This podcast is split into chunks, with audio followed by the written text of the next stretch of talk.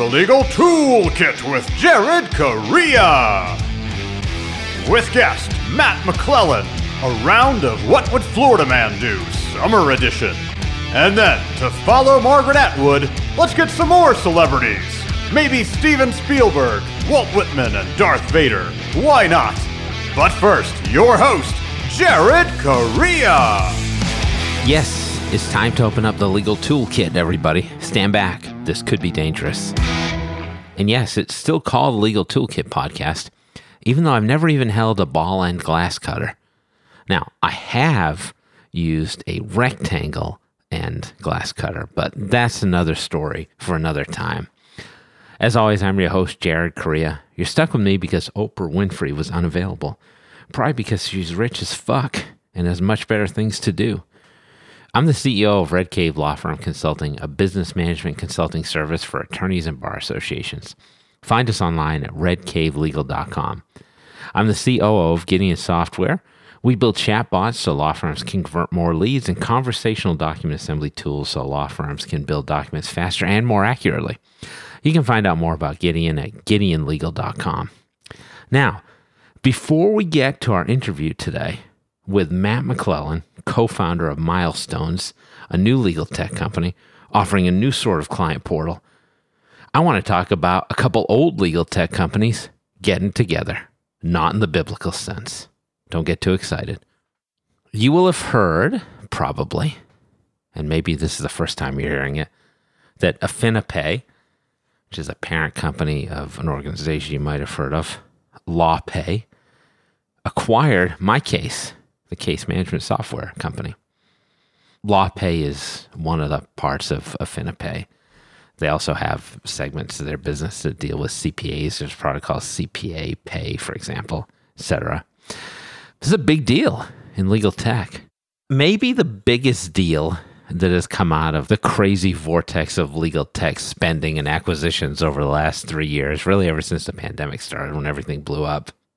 LawPay's been around forever, way longer than MyCase.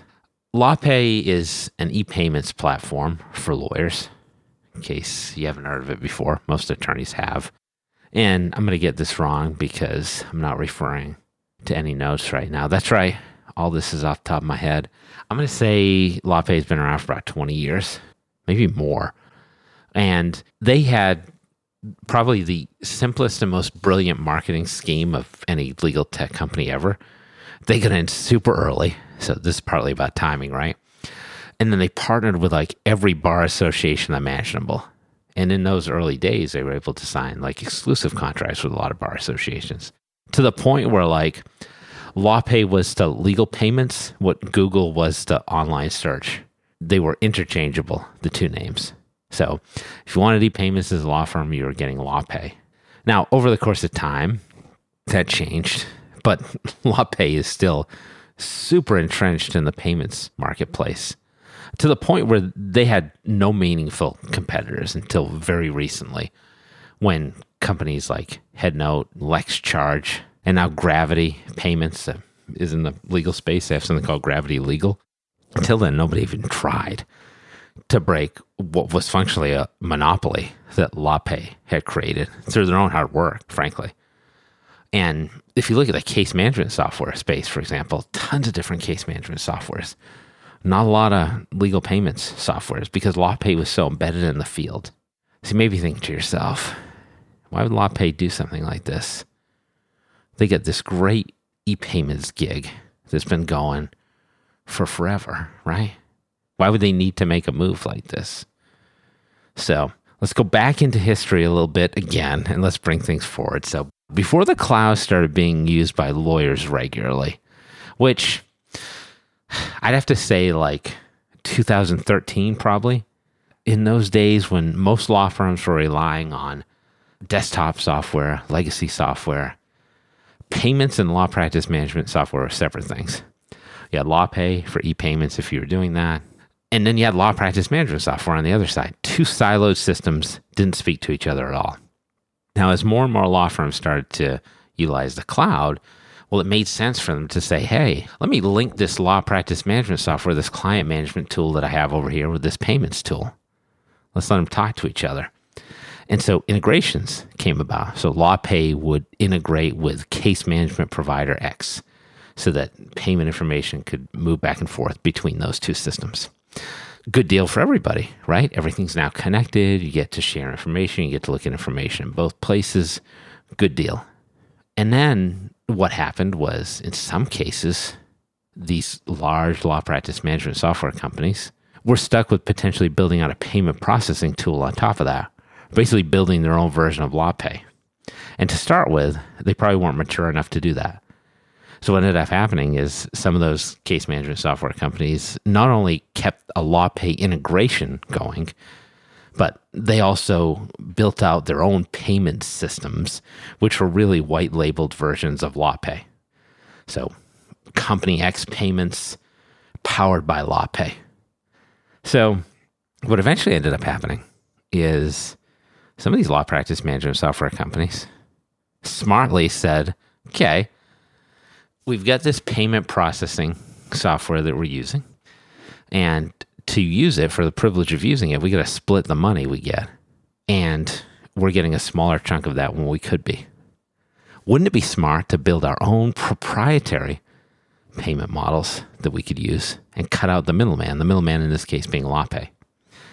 Now, these companies are older, they have more users, they're more mature organizations, they have a larger development team, so they can start to do stuff like that now. So over the past uh, probably like five, six years, I was thinking something was going to happen with LawPay because every time a law practice management software provider builds its own proprietary payment system, LawPay loses a significant chunk of revenue. So I thought was going to happen is that LawPay was going to continue to sell off until somebody bought them. But they turned around and did something entirely different. Instead, they acquired MyCase. Kudos to them. I'm a little bit surprised. So now you know why LawPay would do this because there was a significant threat to the revenue from proprietary payment systems being developed by case management software. But why would MyCase do this? Well, the cash helps getting bought out, usually make a good chunk of change. In my case, I think has been acquired like three times now in the last like 10 years. So lots of money to go around in legal tech, right? And I thought this note from the press release was interesting. I'm going to read this verbatim. While the combined companies, that is uh, Affinipay in MyCase, will now serve some 65,000 law firms, almost half of those firms do not have a law practice management platform, Drew Armstrong said. She's the CEO of Affinipay. Further, of those customer firms that do not have LPM software, 40% want to adopt a platform, she said. Overall, only about 30% of solo and small firms have adopted any sort of LPM software. Now, far be it from me to disbelieve a press release. I think it's higher than 30% of law firms that have some law practice management solution of some kind. I don't believe that 70% of law firms are not using LPM software, but I'm happy to be proven wrong. Call me, LawPay slash MyCase. Now, the interesting part here is that 65,000 combined law firms, half of them, according to these numbers, are not using law practice management software. 40% want to. That's almost everybody. So if our math is correct, it's roughly 130,000 law firms as potential clients. So yeah, that makes a lot of sense. MyCase, LawPay combine.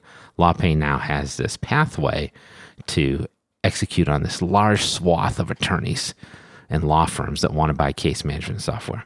And MyCase would want to do that because now they have a payment provider to access as well. So any clients who are not shared between LawPay and MyCase can now potentially get a little push to become MyCase clients. So, what does this mean for legal technology? First of all, I said, not totally surprised that this happened.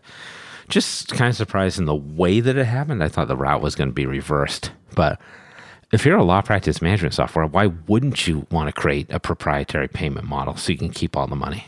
Makes so much sense.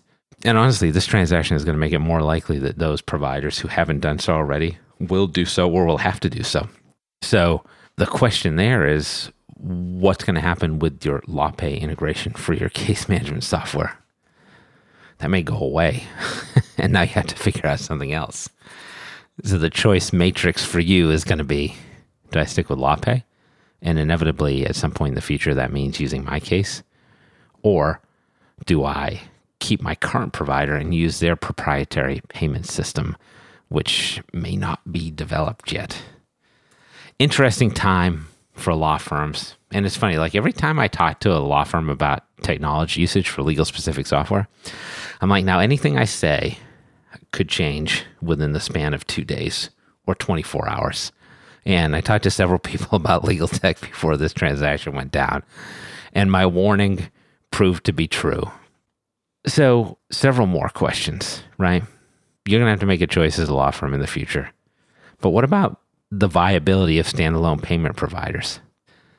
If LawPay is now in the case management software business, which I think they are, given this transaction, and they're going to be doing that rather than payment provision for newer law firms. I mean, they'll probably do it for a little while, but I don't see that happening forever. I think LawPay is firmly entrenched in the law practice management software business from this time forward. What's going to happen to all these other payment providers? Are they going to be able to hook into these case management software providers? Is there now a space for them to go in and say, hey, you don't want to work with LawPay, they own MyCase, use us instead? That's if any are available. So the choice that these case management softwares now have, or do I develop my own proprietary system? Do I link up with another payment provider that's not affiliated with a case management software?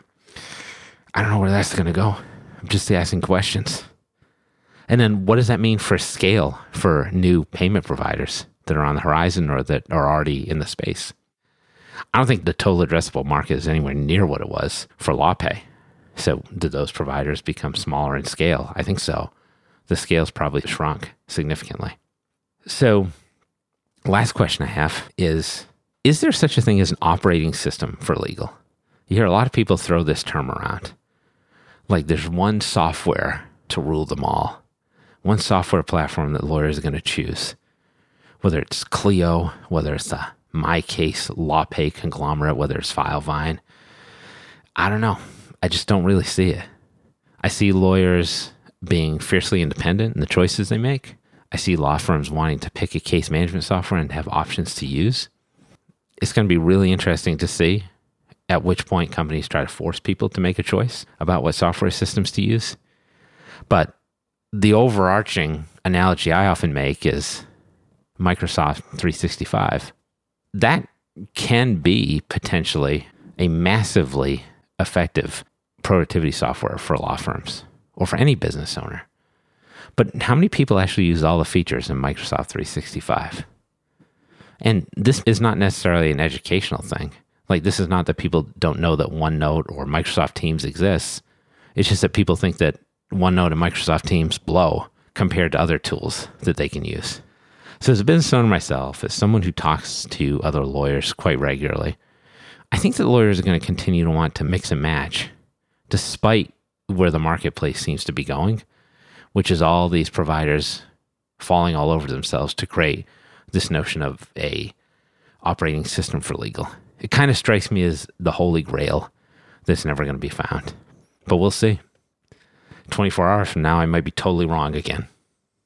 Now, before we get to our discussion on client communications with Mr. Matt McClellan of Milestones, let's acquire some more knowledge from Joshua Lennon who has you for this week's edition of the Clio Legal Trends Report. Now, I should note before Joshua begins that Legal Toolkit sponsor Clio has also recently announced that it has achieved Centaur status. What does that mean? Has Jack Newton changed into a mythical half man, half stallion? Nope. That term is used to designate companies that generate 100 million ARR, that's annual recurring revenue, every year. So congrats to Clio. Before this, Clio was also designated a unicorn because they achieved a billion dollar corporate valuation. Seriously, what's with all the horse stuff? It's just fucking weird already. What, no one wants to be a raccoon or some shit? What's wrong with raccoons? Anyway, here's Joshua. What's the difference between law firms that grow their revenue versus ones that don't? Law firms with growing revenue are 37% more likely to use online payment software. I'm Joshua Lennon, lawyer in residence at Clio, and this is just one finding from our recent Legal Trends report. The benefits of offering electronic payment options at your firm are plenty for both you and your clients. Billing and online payment software make it easy for you to access up to date information on outstanding bills and follow up with clients who haven't paid. It also simplifies the payment process for in person and remote clients, offering several quick payment methods for them to complete the transaction.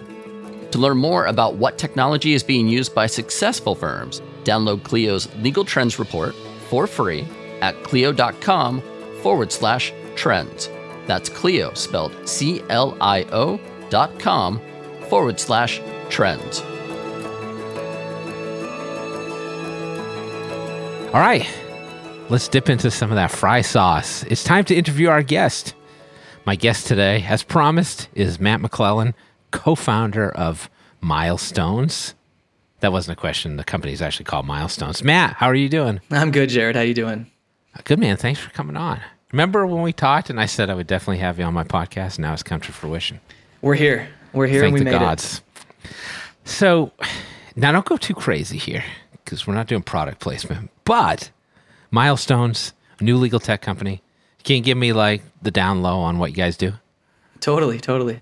Milestones is essentially like a Domino's pizza tracker, but for law firms' clients. So what we do is we automatically update the clients as to where they're at in the status of their case. And then beyond that, there's a lot of education so that they understand not only where they're at, but also what's going on in their case. Oh, that's super good. Yeah, and I'm going to give out the website for Milestones before we're done here so people can stay on and check that out. So let's talk about client communications because that's functionally what we're talking about here.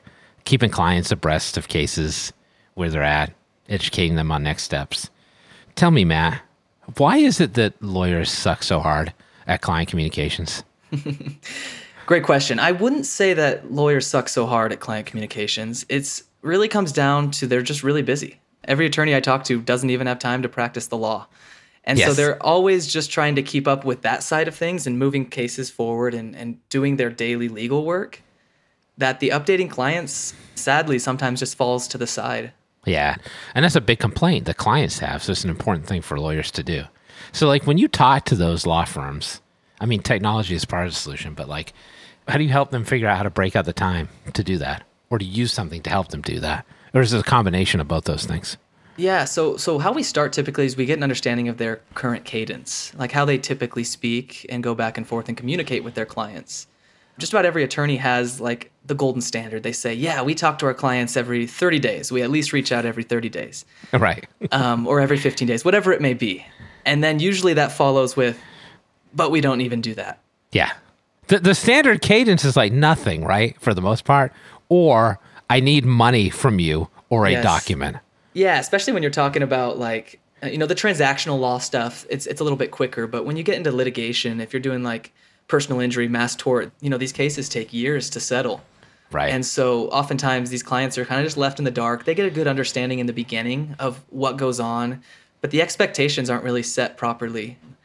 And because of that, the client is left with so many questions. What's going on? What do I need to do? Am I missing something? Does the attorney need something from my end?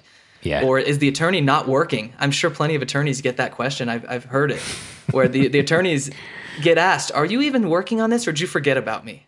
Right. The reality is they didn't forget. The reality is there's just, it hasn't progressed. Things take time when you're dealing with opposing counsel. Things just take time. And the, the clients don't understand that. Oh, for sure. And a lot of what happens in practice, especially like some of these like litigation practices, like you're talking about, like nothing happens for like nine, 12 months. And clients are sitting there biting their fingernails, and, cl- and lawyers are just like, hey, this is part of the process. This is how it goes. But if you're a client, you're thinking, hey, this person took a bunch of my money and they're not doing anything. Absolutely. And if we take a, we use the personal injury example, it's, Mm-hmm. they know they're going to get a settlement check later. Yeah. But in the interim, they had probably one of their worst accidents they've ever had in their lives. In a lot of cases, they're injured pretty seriously. yeah. And so it's a really personal thing to them. And they entrusted, you know, their attorney with with this case. And so they trust that attorney and they want to hear from them. Um, and because of that, I think it, it gets a little bit more personal on the on the plaintiff's side. Yeah. So let me ask you this because I think this is akin to like attorneys when I talk to them about content marketing, right? They're like, what do I say? I don't have anything interesting to say.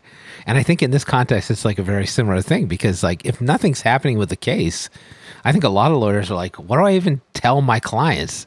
Like, we're still waiting for something to happen. So, like, during those fallow periods where there's not a lot going on, what should lawyers be saying to their clients? How should they stay in communication?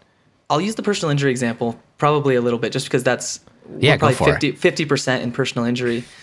Makes But sense. in, in personal injury, there's that long treatment phase, right? Like they're going to their doctor's appointments, they're going to the chiropractor, they're doing all that stuff, just getting well. And so oftentimes that's six, nine, 12 months, depending on the severity of the incident. And so they need to get updated. And the, the typical update we see and we kind of push our clients to do is hey, we know you're still in treatment and getting well. Please make sure you're listening to your doctor and doing everything that you're being prescribed to do. We want to make sure you get to full recovery. And so those those sort of updates every 14 days, every 30 days are definitely something where you just want the client to know that you're thinking Yeah. of them and that you care that they get better. You're not you're not just another number to them, but rather they care about your well-being and they want to get you a check at the end of this. So it doesn't always have to be a question, which I think what a lot of attorneys are looking for. Like if I'm reaching out to a client, it's because I need something. This can also be a statement or just some notification that like, hey, we're thinking about what's going on with you. Let us know if you need anything, right? Absolutely. And that sort of stuff goes a really long way as far as like the client experience. I think a lot of law firms do intake, client journey, which is kind of related to what we're talking about as well, client communications in a way that's easy for the law firm. So they can just check a box. But client expectations, legal consumer expectations have changed a lot recently, right? And so law firms have to adjust that and they have to think about like, what does my client want, not just what's easy for me. So, how do you talk to law firms about that, and how do you explain some of the changes that have happened, like really pre, during, and post pandemic? If we're post pandemic right now, which I hope we are. Yes, I do too.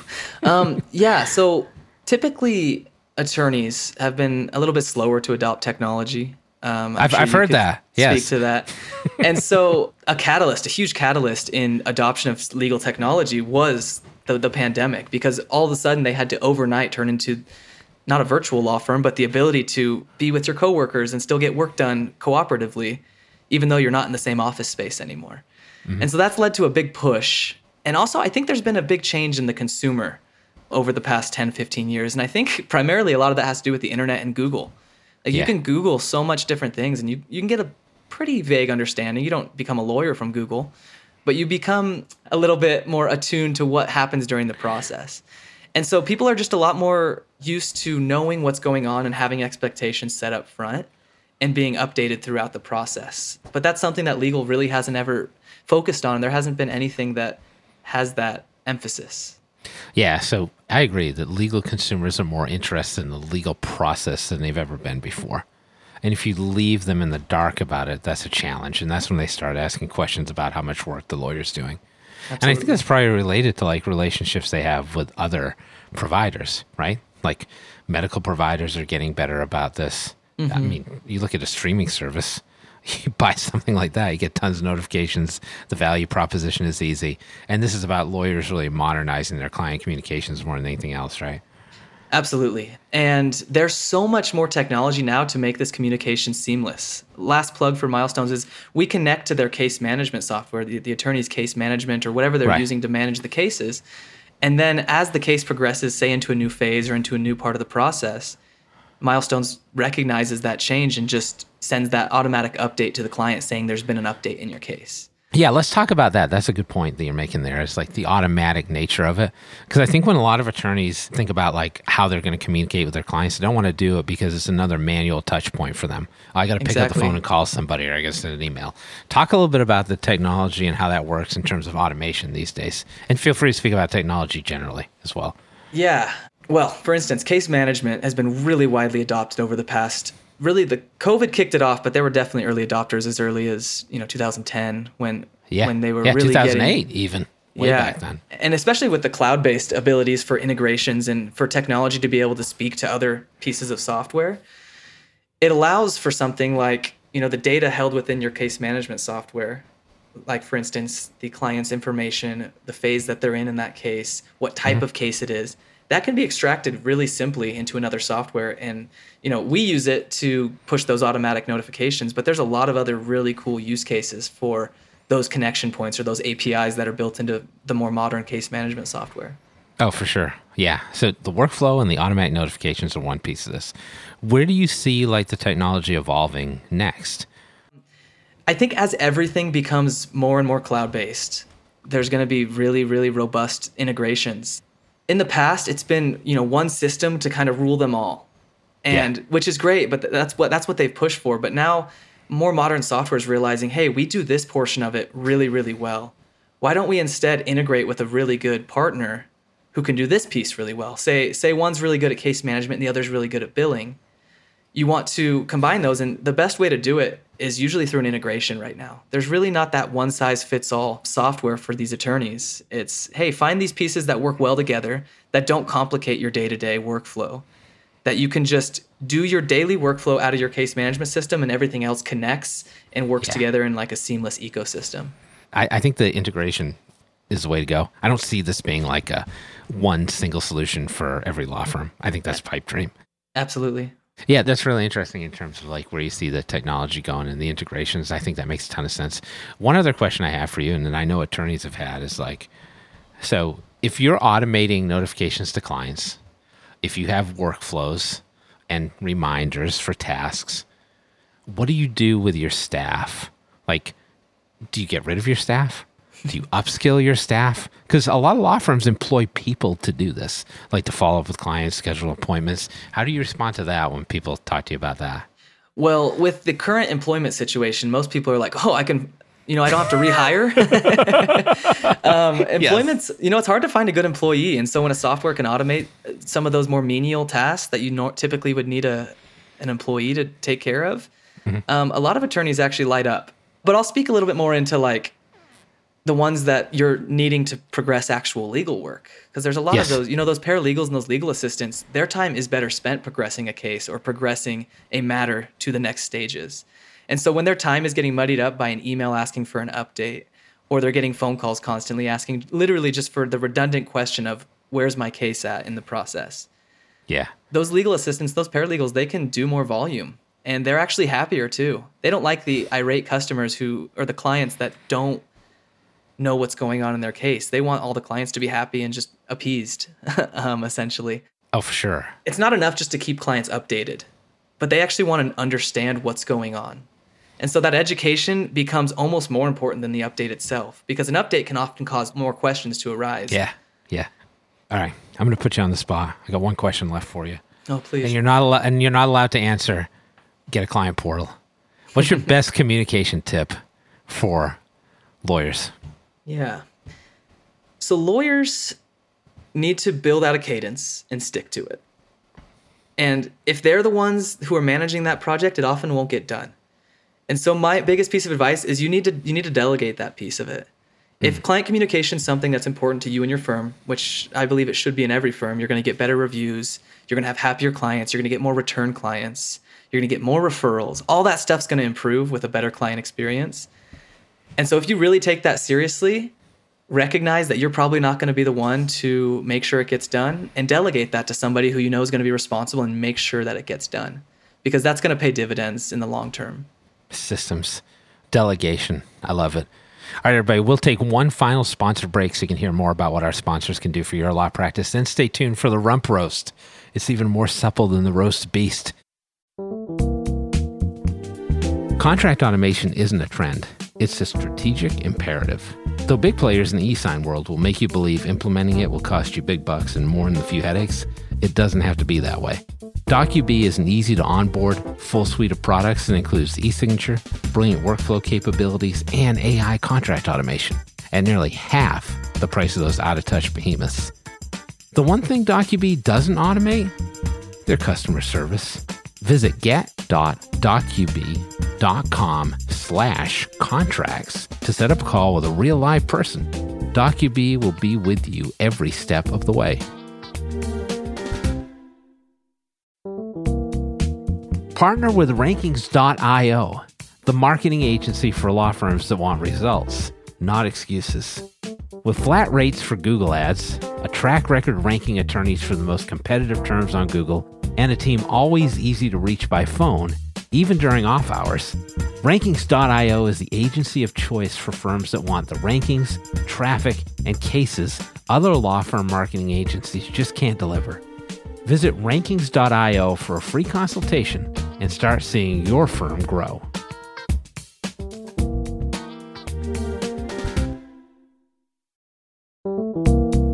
Simplify. With Cosmolex, the only fully integrated practice management solution. Everything you need, accessible anywhere. Trust and general accounting is built in, so you don't need QuickBooks. Cosmolex's Money Finder reminds you to bill for work you put into client matters so you don't leak money. That's messy. Lower cost, better business, and less frustration. Yes, please. It's all built in with Cosmolex. Free trial and take 20% off your first year at cosmolex.com.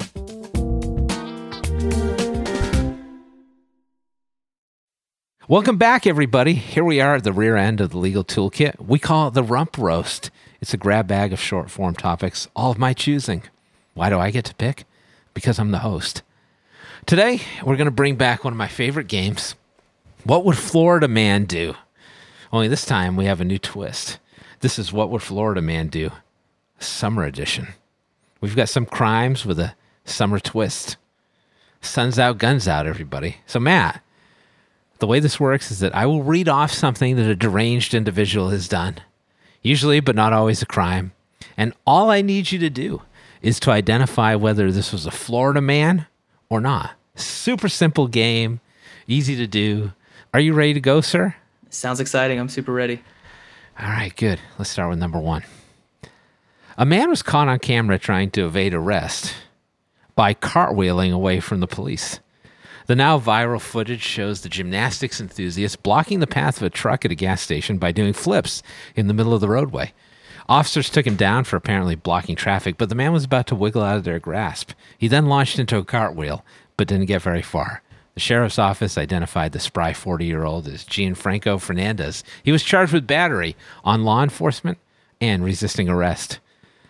Matt, is the cartwheeling criminal a Florida man? That's a Florida man if I've ever heard of one. Yes. What was your best clue? The cartwheeling? Simply that? It it was the cartwheeling, and I just I just felt that there were alligators close by. Oh yeah, there probably were. So this reminds me of a friend I had in college who like he would tell me the story of high school gym class. He determined that like skipping was the fastest way to get around. So he would be playing like wiffle ball or basketball and he would be skipping up and down the court. Really weird. And he thought he was faster. I don't, think, he was. Yeah. No. so, Alan, if you're listening, you skipped very slowly and you should have just ran. All right. You ready for number two? I'm ready. This is a good one because this is a lawyer. A lawyer dressed as a horror movie character on a beach said his eccentric actions were just a prank to make people smile. But it also led to the arrest of Mark Metzger, the attorney some people saw roaming a local beach in a Michael Myers costume. He was cited for disorderly conduct and released by police. Police received a call Monday about a masked man holding what appeared to be a bloody knife while walking on the beach ahead of a tropical storm. Officers found Metzger dressed as a serial killer from the Halloween movies and put him in handcuffs before determining the blood and knife were fake, the newspaper said. Metzger, this is how you know this guy's a lawyer, said in a Facebook post Monday night he was still fuzzy on what exactly was illegal bringing positive vibes to the gloom and doom out there, generating some laughter, helping people crack a smile, and restoring our faith in humanity through humor is 100% what I'm about. I guess that leaves a little time to practice law, right? It's all I've been about my entire life. My methods might not work for everyone, but I guarantee I'll please more than I'll piss off. He compared his arrest to a scene out of another popular franchise, this one a little more kid friendly. It felt like a scene out of Scooby Doo after they handcuffed me and pulled the mask off. Like I would have gotten away with it if it wasn't for those meddling Karens, he told the television station. First of all, what do we think of this asshole? I don't think this was a Karen situation. I think that this was actually a frightening individual walking on a beach at dusk. I'm I I just this man is a Florida man if I've ever heard of one. All right, I'm gonna have to disappoint you. This was a Texas man, oh, dang. Galveston Beach. I thought beach and tropical storm. I know. I You know. I'm I from tried to throw California. We don't there. we don't have those at the beach in California, so I figured it had to be Florida. You were close. You're certainly closer than California. But these seem like typical comments for a lawyer. This guy's probably a listener, so Mark, if you're out there listening, please continue to listen to the show and do something else stupid and we can make fun of you. All right, number 3. A 59 year old man donned some very unusual beachwear, displaying something you don't see or want to see every day.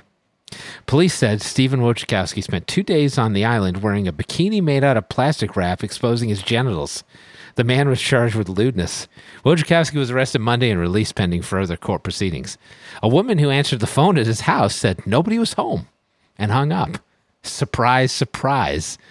59 year old man, plastic wrap bikini. I don't know if we're talking like bikini tops and bottoms or what, but like, is this a Florida man? Jared, I might have a bias towards Florida, but I do think that this sounds like someone from Florida. All right. This is not a Florida man. Wow, I'm off. New Jersey. New Jersey. I could be a New Jersey person too. That makes sense. Yeah. yeah. Well, totally. Like if you've been to New Jersey, I could totally see somebody doing this. So, saran wrap bikini, I suppose works well for your tan, but not so much for your arrest record. All right. I got two more for you. You ready to continue on? Absolutely. All right.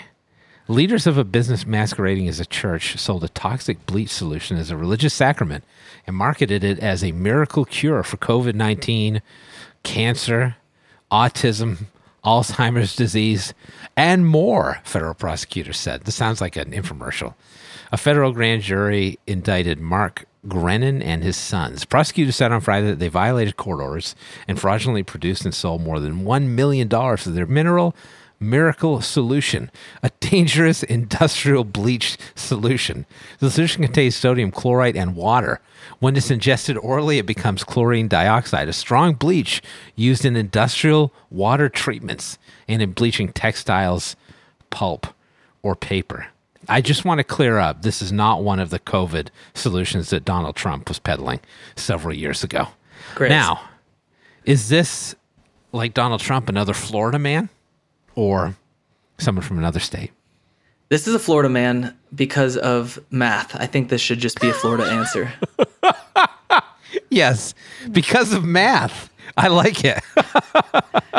we haven't had some. Florida answers in a while. Yes, this is a this is a Florida man. In fact, some of the shit that people were taking for COVID is just like unbelievable. And Yeah. the, the thing I think that is crazy is that they made a million bucks off of this to get people to drink bleach. Did they It's really? insane. Yeah, yeah. N- now I'm kind of throwing off your math because we've got two Florida men and two non-Florida men. So we've got one more question. So let's see if you can figure out the way I'm going to go here. Great. A man with an apparent tattoo of a machete on his face was arrested for allegedly attacking someone with, wait for it, a machete over the weekend, authorities said. Justin Couch, 25, is accused of slicing the victim's forearm with the blade, leaving him unable to move his left hand. The victim, an adult man, said the incident started Monday when Couch began arguing with him for no reason, I'm sure of that, and kicked him out of his home. When the victim asked if he could grab his wallet and cell phone before leaving, Couch allegedly told him, There's nothing for you here, I guess, except for this machete. Perhaps one of the most ironic crimes ever. The guy gets the machete tattoo, then attacks someone with a machete, and apparently is out there feeling like he's not going to get caught. So, who is this Nobel Prize winner? Florida man or a man from another state? I don't want to make any enemies here, but I believe it's New Mexico. Oh, I love it. Why? Why? I got to know. Oh, I don't know. All our New elaborate. Mexico listeners, can you can you give? Uh, I want to make sure we get your email so the New Mexico listeners can send you email.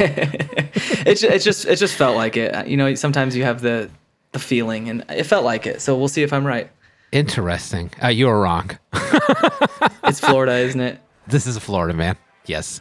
The math has it 60% Florida, 40% non Florida.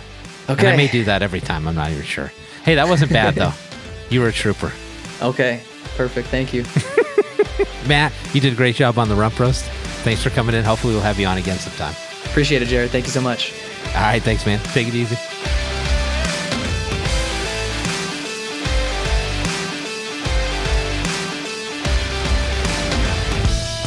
If you want to find out more about Matt McClellan and Milestones, visit getmilestones.com. That's G E T M I L E S T O N E S.com. Getmilestones.com. Now, for those of you listening in Eggnog, Utah, I have a great playlist on Spotify for you.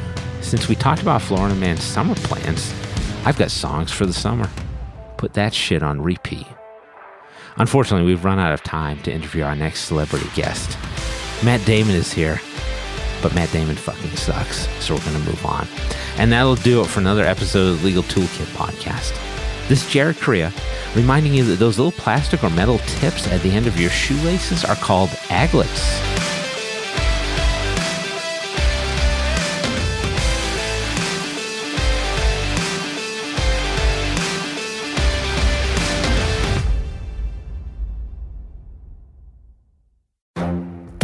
The Lunch Hour Legal Marketing Podcast, your resource for the tips and tactical advice you need to grow your business. Plus, keep up with the news and commentary you crave to stay one step ahead. It's hosted by me, Gyi Tsakalakis. And me, Conrad Saam. Every other week, we break down the issues holding back your marketing strategy and talk about the changes you need to be prepared for. Check out the Lunch Hour Legal Marketing Podcast wherever you get your podcasts or on YouTube.